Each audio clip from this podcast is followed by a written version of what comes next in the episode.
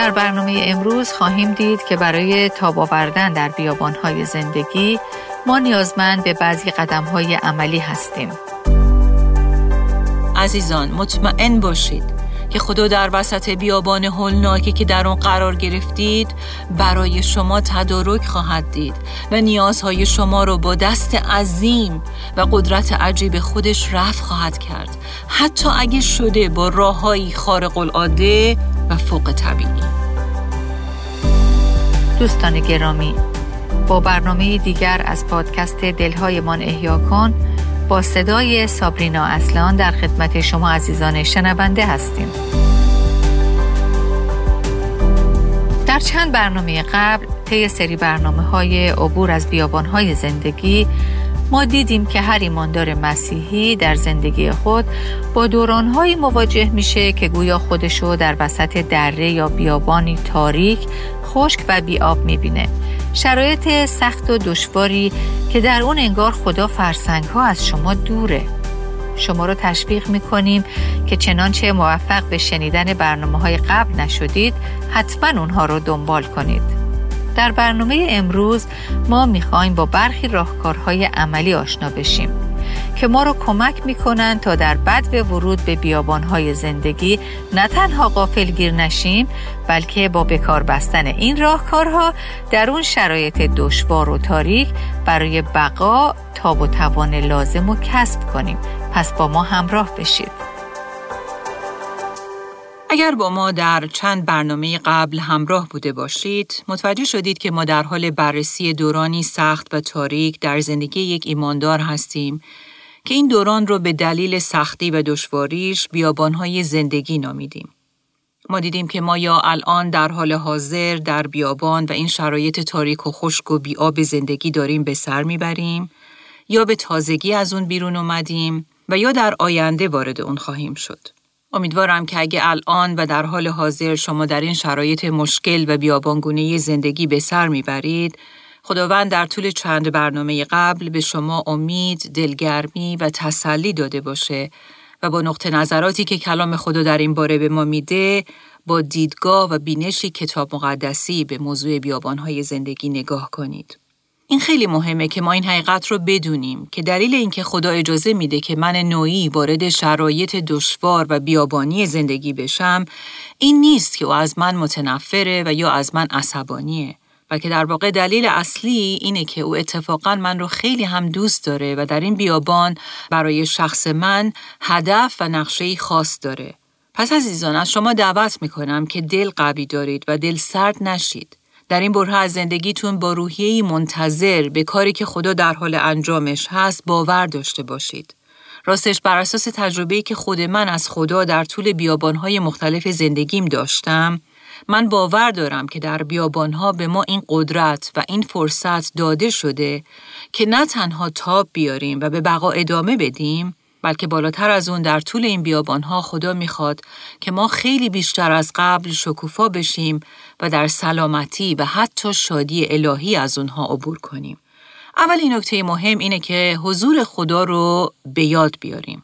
بله وقتی که ما در حال به سر بردن در بیابانهای زندگی هستیم، باید وجود خدا و حضور او رو در وسط اون بیابان به خودمون یادآوری کنیم. به نظر من یکی از چند عبارت تشویق آمیز و دلگرم کننده که به کرات در طول کتاب مقدس تکرار شده عبارت من با تو هستم یا من با شما هستم هستش. در بعضی از آیات ما می‌بینیم که میگن من با شما خواهم بود و شما را هرگز ترک نخواهم نمود و شما را وا نخواهم گذاشت. عباراتی که نشون میدن که خدا قول میده که حضورش با ماست و ما رو تحت هیچ شرایطی ترک نخواهد کرد. در کلام خدا ما با زنان و مردان زیادی برمیخوریم که در رویارویی با ترسهاشون هنگامی که خودشون رو گریبانگیر شرایط خطرناک، ناامید و یا غیر ممکن دیدن، خدا در وسط این چنین وضعیت حراس انگیزی به اونها میگه مترس من با تو هستم. بله عبارتی از طرف خدا که ما با اون بارها و بارها در طول کتاب مقدس برمیخوریم. گویا که خدا در قعر اون وضعیت ترسناک فقط می‌خواد به ما بگه به من اعتماد کن. من اینجا هستم. بله من با تو هستم. البته ما در این بین خیلی سوالات دیگه مطرح می کنیم. سوالاتی از این قبیل که آخه چرا من اینجا هستم؟ بیرون اومدن من از این وضعیت غیر ممکنه. در این شرایط تاریک و غیر ممکن نیازهای من چطوری رفت خواهند شد؟ یا در این بیابان خشک و بیحاصل آب و غذا از کجا فراهم خواهند شد؟ محاله که این مشکلات رفت بشن. خدایا چطور می‌خوای منو از این وضعیت بقرنج و غیر ممکن رهایی بدی؟ و خدا به ما میگه من شاید جواب این سوالها رو الان ندم. ولی اونچه که الان در حال حاضر تو نیاز داری که بدونی اینه که من با تو هستم. الان در حال حاضر با تو هستم. فردا هم با تو خواهم بود و در هر قدمی که در این بیابان سهمگین برداری حضور من تو رو همراهی خواهد کرد و تو رو وا نخواهد گذاشت. من با تو هستم. راستش در تهیه این برنامه من متوجه متنهای خیلی زیادی در کلام خدا شدم که همگی به حضور دائمی و فراهم کننده خدا در وسط بیابانها اشاره می کنن. و این موضوع خیلی باعث تشویق، دلگرمی و تسلی من شد. مثلا در کتاب خروج فصل 13 می‌بینیم که درست در جایی که خدا قومش رو به بیابان رهبری می‌کنه کلام خدا این چنین میگه خداوند روز هنگام در ستونی از ابر پیش روی ایشان حرکت می کرد تا راه را به دیشان نشان دهد و شب هنگام در ستونی از آتش تا ایشان را روشنایی بخشد. این گونه آنها می توانستند روز و شب در سفر باشند. ستون ابر در روز و ستون آتش در شب از برابر قوم دور نمی‌شد. ولی این ستون ابر و ستون آتش چی بود؟ این یک پدیده جوی مربوط به هواشناسی نبود. وجود ابر در روز و آتش در شب نشانه قابل رویت حضور خدا بود. ولی خب شاید من و شما بگیم اگه منم مثل اونا می‌تونستم در ستون ابر و ستون آتش حضور خدا رو به صورت قابل رویت ببینم من قطعا می‌تونستم به خدا اعتماد کنم و توکل خودم رو بر او بذارم. ولی عزیزان ما امروز حضور خدا رو در خودمون و به همراه خودمون داریم چون روح القدس در ما ساکنه. شرایطی خیلی عالیتر و بهتر از فرزندان اسرائیل. بله مسیح توسط روح القدس در ماست. او وعده داده که با ماست. این خدا در هر موقعیتی که ما رو به اون فرا خونده باشه و در رویارویی با هر نوع چالش، هر نوع مانع و هر نوع مشکل او با ماست و همراه ماست. پس نکته اول این بود که ما باید به یاد داشته باشیم که در بیابانهای زندگی هر چقدر هم که شرایط دشوار باشند و از لحاظ زمانی طولانی به نظر بیان خدا ما رو وا نخواهد گذاشت و حضور او با ماست. نکته دومی که باید در این بیابانها به اون توجه داشت اینه که در وسط این شرایط دشوار ما باید به خودمون یادآوری کنیم که خدا هدف و مقصدی از فرستادن ما به اون بیابان داره. این هدف رو دائما به خودمون یادآوری کنیم و به طور مکرر مرور کنیم. اگه یادتون باشه در برنامه قبل ما دیدیم که خدا از فرستادن ما به بیابانها هدف و نقشه داره. این هدف و نقشه چیا بود؟ یک، تا ما رو امتحان کنه. دو، تا ما رو فروتن کنه. سه، تا ما رو تعلیم بده. چهار تا ایمان ما رو رشد بده و در واقع عضلات ایمانمون رو تقویت ببخشه.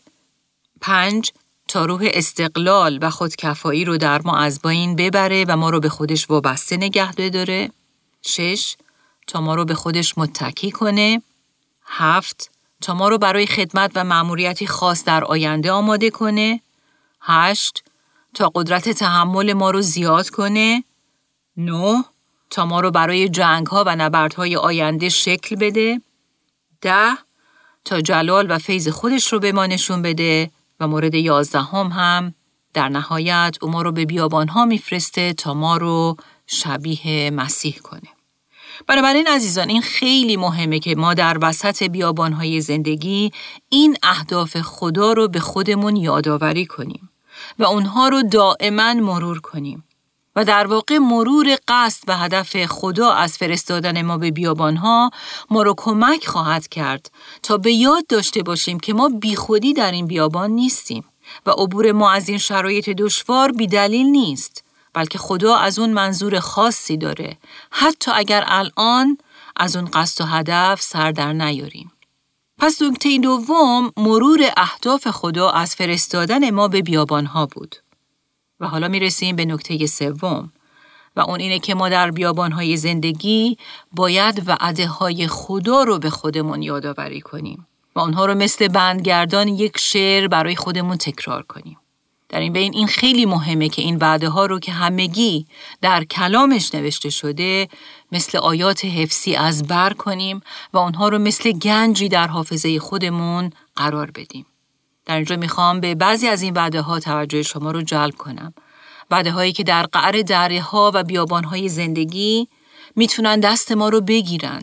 وعده هایی که قدرت دارند مثل چراغی درخشنده در تاریکی و سردی اون بیابون ما رو متمرکز و دلگرم نگاه بدارن.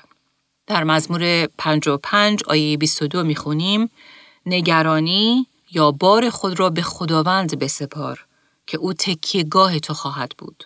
او هرگز نخواهد گذاشت پارسایان جنبش خورند. مزمور 73 آیه 26 میگه تن و دل من ممکن است زائل شود اما خداست صخره دلم و نصیبم تا ابدالآباد. مزمور 27 آیه 14 میگه برای خداوند منتظر باش و قوی شو و دلت را تقویت خواهد داد. بلی منتظر خداوند باش. بله عزیزان این خیلی مهمه که ما هنگامی که می ترسیم، وقتی دل سرد میشیم، وقتی جرأت و شهامت خودمون رو از دست میدیم، وقتی احساس می کنیم که در وسط بیابانهای زندگی کاملا درمانده و در هم شکسته هستیم و از پا در اومدیم، به کلام خدا پناه ببریم و حتی با صدای بلند این وعده ها رو بخونیم و اونها رو مثل بندگردان هی تکرار کنیم و به خودمون اونها رو یادآوری کنیم.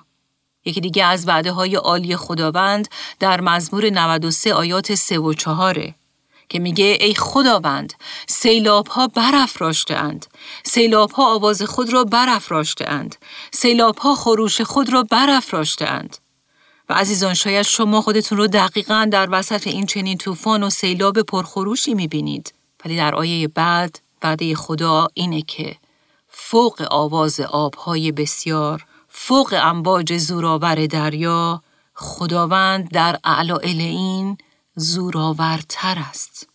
راستش من شخصا هر چقدر که تمرکز خودم رو بر این بعده ها می‌ذارم و اونها رو در فکر خودم تکرار می‌کنم بیشتر تقویت و دلگرم میشم.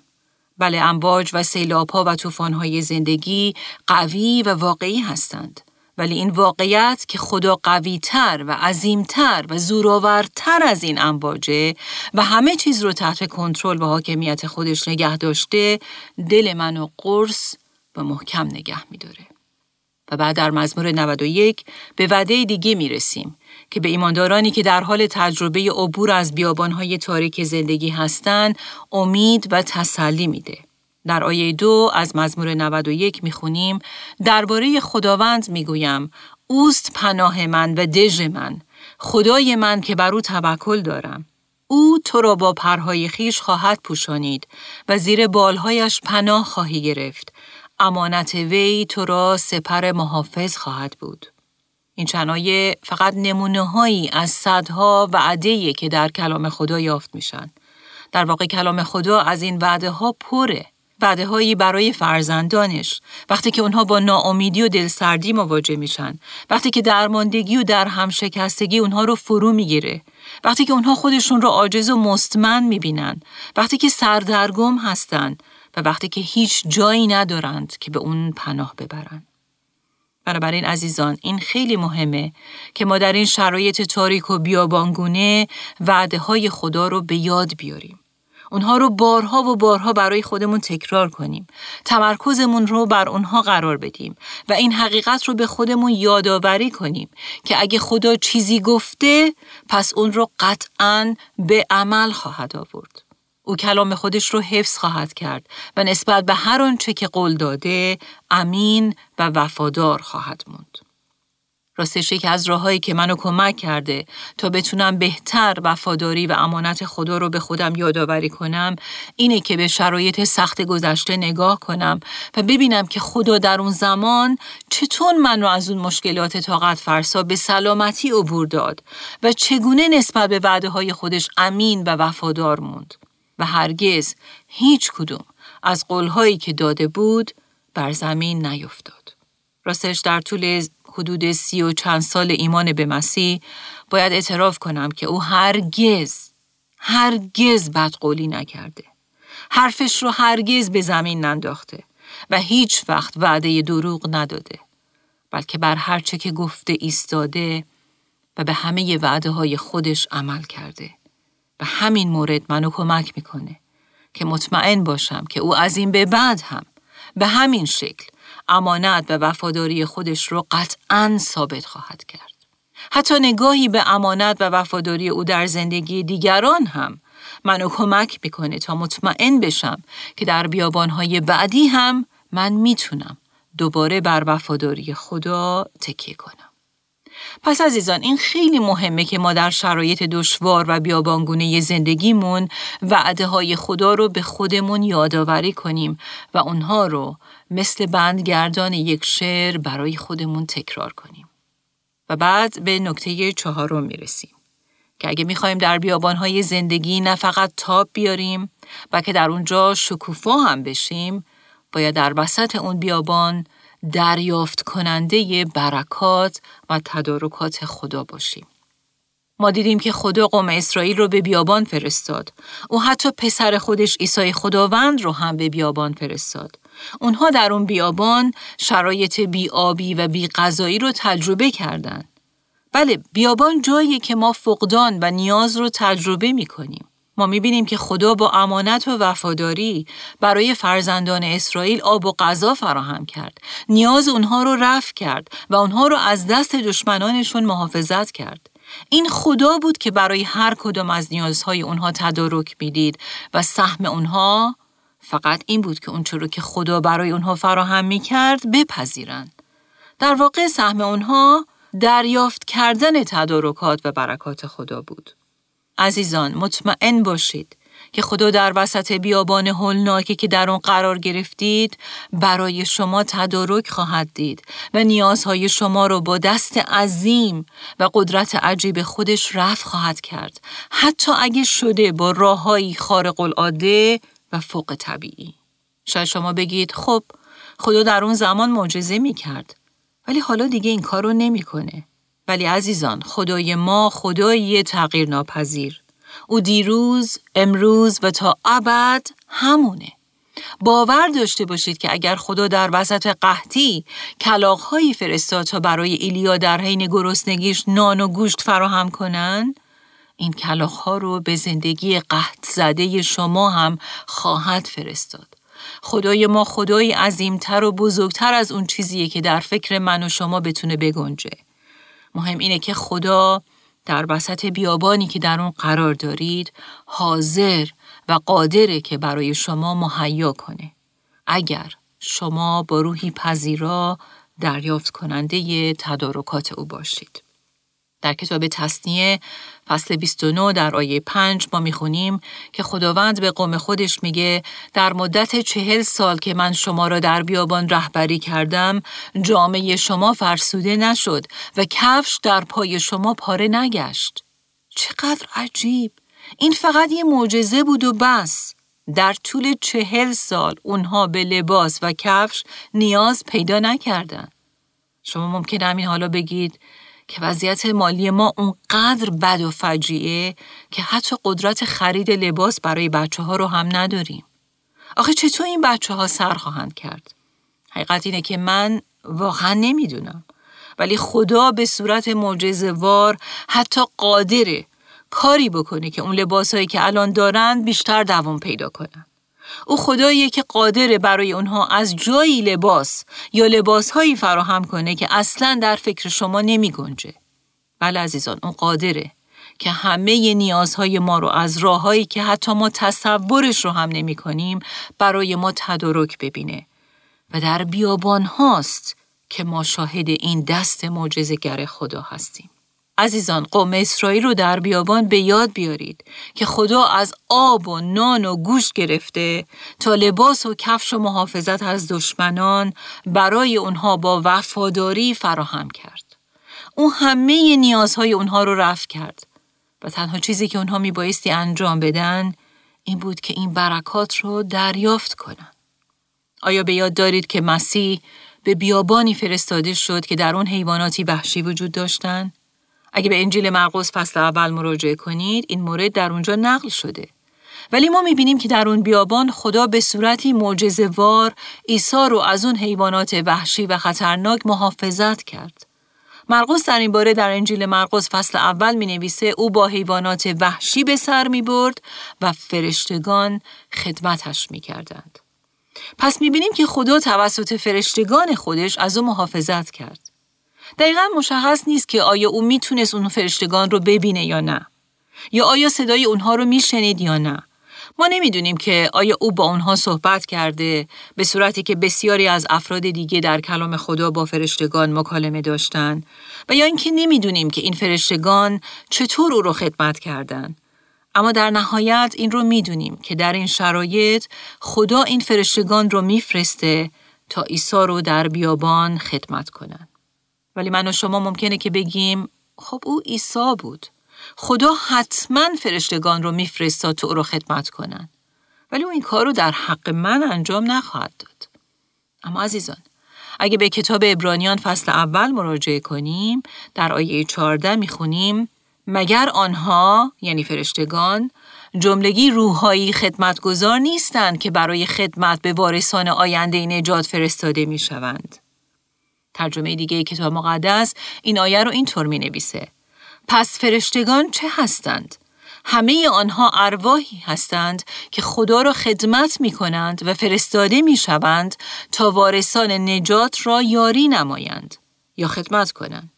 واژه خدمت در اینجا که در ارتباط با خدمت فرشتگان به ایمانداران استفاده شده همون واژه‌ای که در رابطه با خدمت فرشتگان به مسیح به کار برده شده. این واژه در واقع در یونانی به معنی نیاز کسی را با خدمت برطرف کردن هستش. درست مثل گارسونی که در رستوران به سر میز ما میاد و با آوردن غذا ما رو خدمت می‌کنه. و یا پیش خدمتی که برای نیاز ما تدارک می‌بینه و در واقع اون رو که ما نداریم و به اون محتاجیم برای ما تهیه می‌کنه. به همین ترتیب فرشتگان عیسی رو در بیابان خدمت کردند و برای او تدارک دیدند. و بر حسب ابرانیان فصل اول اونها از طرف خدا فرستاده میشن تا به همین صورت ایمانداران رو هم خدمت کنند. البته امروزه در فیلم ها و کتاب ها و خیلی صحبت ها جلوه های مختلفی درباره فرشتگان ارائه داده میشه که خیلی از اونها غیر کتاب مقدسی هستند. ولی در حالی که خیلی از این جلوه ها برخلاف تعلیم کتاب مقدس هستند اما در رد این آموزه های اشتباه ما در این حال باید مواظب باشیم که از کنار تعلیمی که کلام خدا واقعا درباره فرشتگان میده هم رد نشیم و به اون بی نباشیم کلام خدا درباره فرشتگان میگه که اونها موجوداتی واقعی هستند و خدا اونها رو برای خدمت به ایمانداران خودش اعزام می‌کنه. دقیقا نمی‌دونیم که این مورد یعنی خدمت فرشتگان نسبت به شخص ما چطور اتفاق میافته. ولی حقیقت اینه که ما بدون اینکه متوجه باشیم خداوند در بسیاری از شرایط اونها رو برای خدمت کردن به ما و محافظت از ما و تدارک برای نیازهای جسمی، روحانی و احساسی و روانی ما میفرسته. در نهایت موضوع مهم اینه که خداوند در بیابانهای زندگی علا رقم این که ما ناامید میشیم میترسیم و دل سرد میشیم برای ما و نیازهامون در امانت و وفاداری خودش تدارک می‌بینه و مهیا می‌کنه و نکته مهم اینه که ما با روحی پذیرا و فروتن دریافت کننده تدارکات او در وسط بیابانها باشیم. و در آخر به نکته پنجم می‌رسیم. نکته دیگه که ما رو کمک می‌کنه که در بیابانها در حین بقا شکوفا هم بشیم اینه که در نقشه و هدفی که خدا برای ما از فرستادنمون به این بیابان داره شادی و وجد کنیم.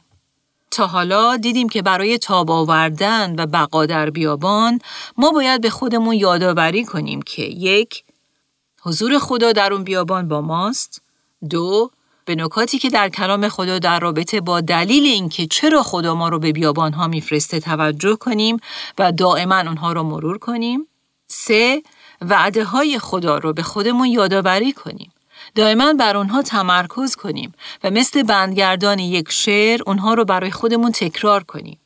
و نکته چهارم در وسط اون بیابان دریافت کننده برکات خدا باشیم و ببینیم که خدا چطوری با امانت برای نیازهای ما تدارک می‌بینه. و حالا در نکته پنجم کلام خدا از ما دعوت می‌کنه که در نقشه‌ای که خدا برای ما با فرستادنمون به اون بیابان داره با ایمان شادی و وجد کنیم. اول از همه ما باید شاد باشیم که این بیابان همیشگی نیست.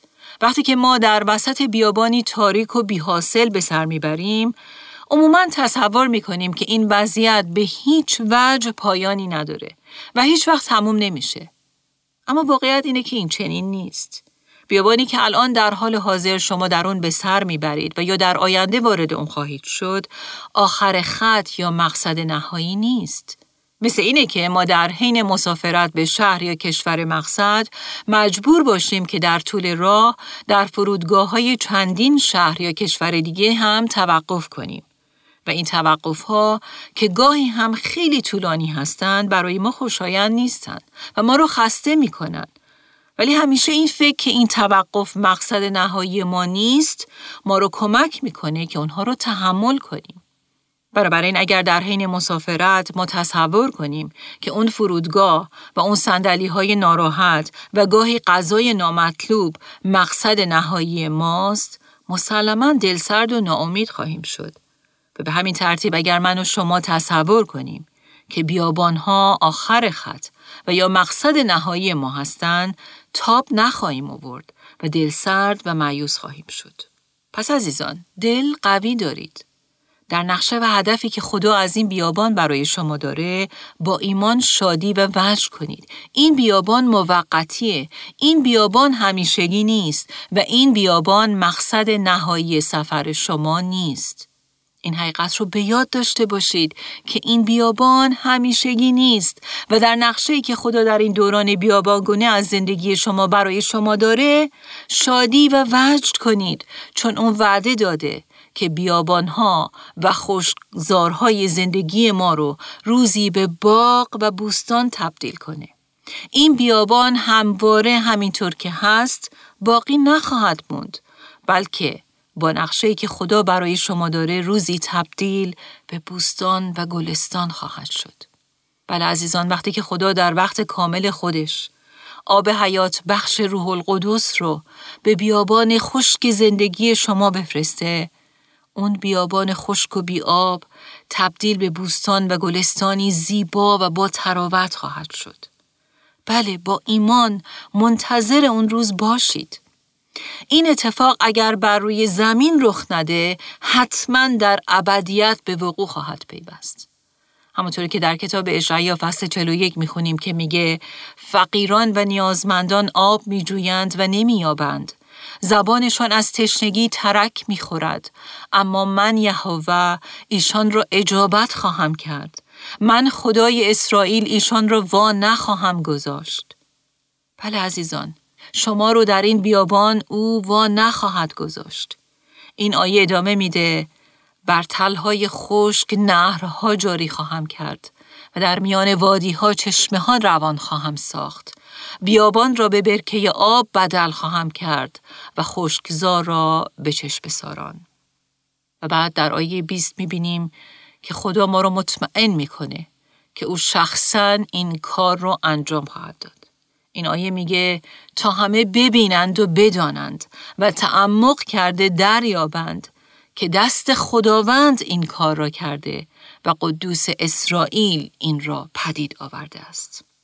بله عزیزان، روزی این بیابان پشت سر ما قرار خواهد گرفت و ما با نگاه به آنچه با عبور از این بیابان ها در ما شکوفا شده تنها خدا رو حمد خواهیم گفت و در او وجد خواهیم کرد.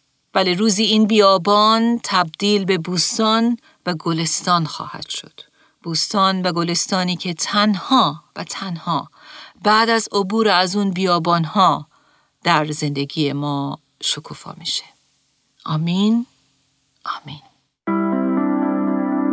چه امید پرجلال و عجیبی. ممکنه که بسیاری از ما در بد ورود به بیابانهای خشک و بیاب زندگی و رویارویی با دشواری و سختی ها کم بیاریم. و دیگه تاب و توان برای ادامه و بقا نداشته باشیم. اینجاست که بسیاری از زنان دید صحیحی رو که باید داشته باشن از دست میدن. درست مثل کسی که در بیابان راه خودشو گم کرده باشه. و بنابراین این زنان تبدیل به زنانی تلخ و خشمگین میشن. ولی در برنامه امروز دیدیم که خدا به ما این امید پرجلال رو میده که هدف او برای ما نه تنها اینه که در بیابانهای خشک و تاریک زندگی تاب بیاریم و به بقا ادامه بدیم بلکه در اونها رشد کنیم و حتی از قبل شکوفاتر بشیم. حالا بیایید با هم دعا کنیم. ای پدر دعا می کنم برای اون شنونده که الان در حال حاضر در وسط بیابانی تاریک، خشک و سهمگین قرار داره و از فرط خستگی، دلسردی و ناامیدی دیگه تاب و توان ادامه در خودش نمی‌بینه. خداوند دعا می کنم که او رو تقویت کنی، دستش رو بگیری و بالا بکشی. دعا می کنم که او رو در وسط این بیابان ترسناک دلگرم کنی، تسلی بدی و به یاد او بیاری که حضور تو در اونجاست و هرگز تحت هیچ شرایطی او رو ترک نخواهی کرد. پدر به این عزیز یادآوری کن که تو از عبور دادن و از این بیابان قصد و هدفی پر جلال و نیکو داری و او رو در این شرایط کمک کن تا وعده های تو رو به یاد بیاره و ایمان داشته باشه که تو به هر آنچه که قول دادی عمل خواهی کرد. او رو کمک کن تا بتونه ببینه که تو چطور نیازهای او رو رفع می‌کنی و رفع خواهی کرد. باشه که در وسط این بیابان خشک از دست مهربان و معجزه‌گر تو برکات دریافت کنه و در نهایت خداوندا همه ما رو کمک کن که در نقشه و هدفی که تو برای ما در این بیابان ها داری با ایمان شادی و وجد کنیم و مطمئن باشیم که روزی تو از این بیابان بوستان و گلستان پدید خواهی آورد. باشه که نه فقط در این بیابان تاب بیاریم بلکه بیشتر از پیش شکوفاتر هم بشیم تا در عبور از این بیابان جلال، زیبایی و وفاداری تو ای مسیح خداوند بر ما و بر دیگران بیش از پیش آشکار بشه. در نام عزیز تو می آمین.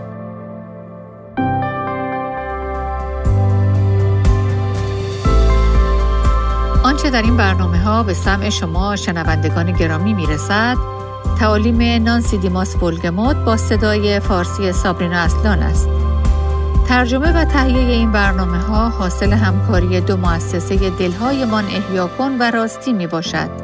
برای شنیدن یا بارگزاری سایر برنامه ها می توانید به تارنمای دلهایمان احیا کن مراجعه کنید.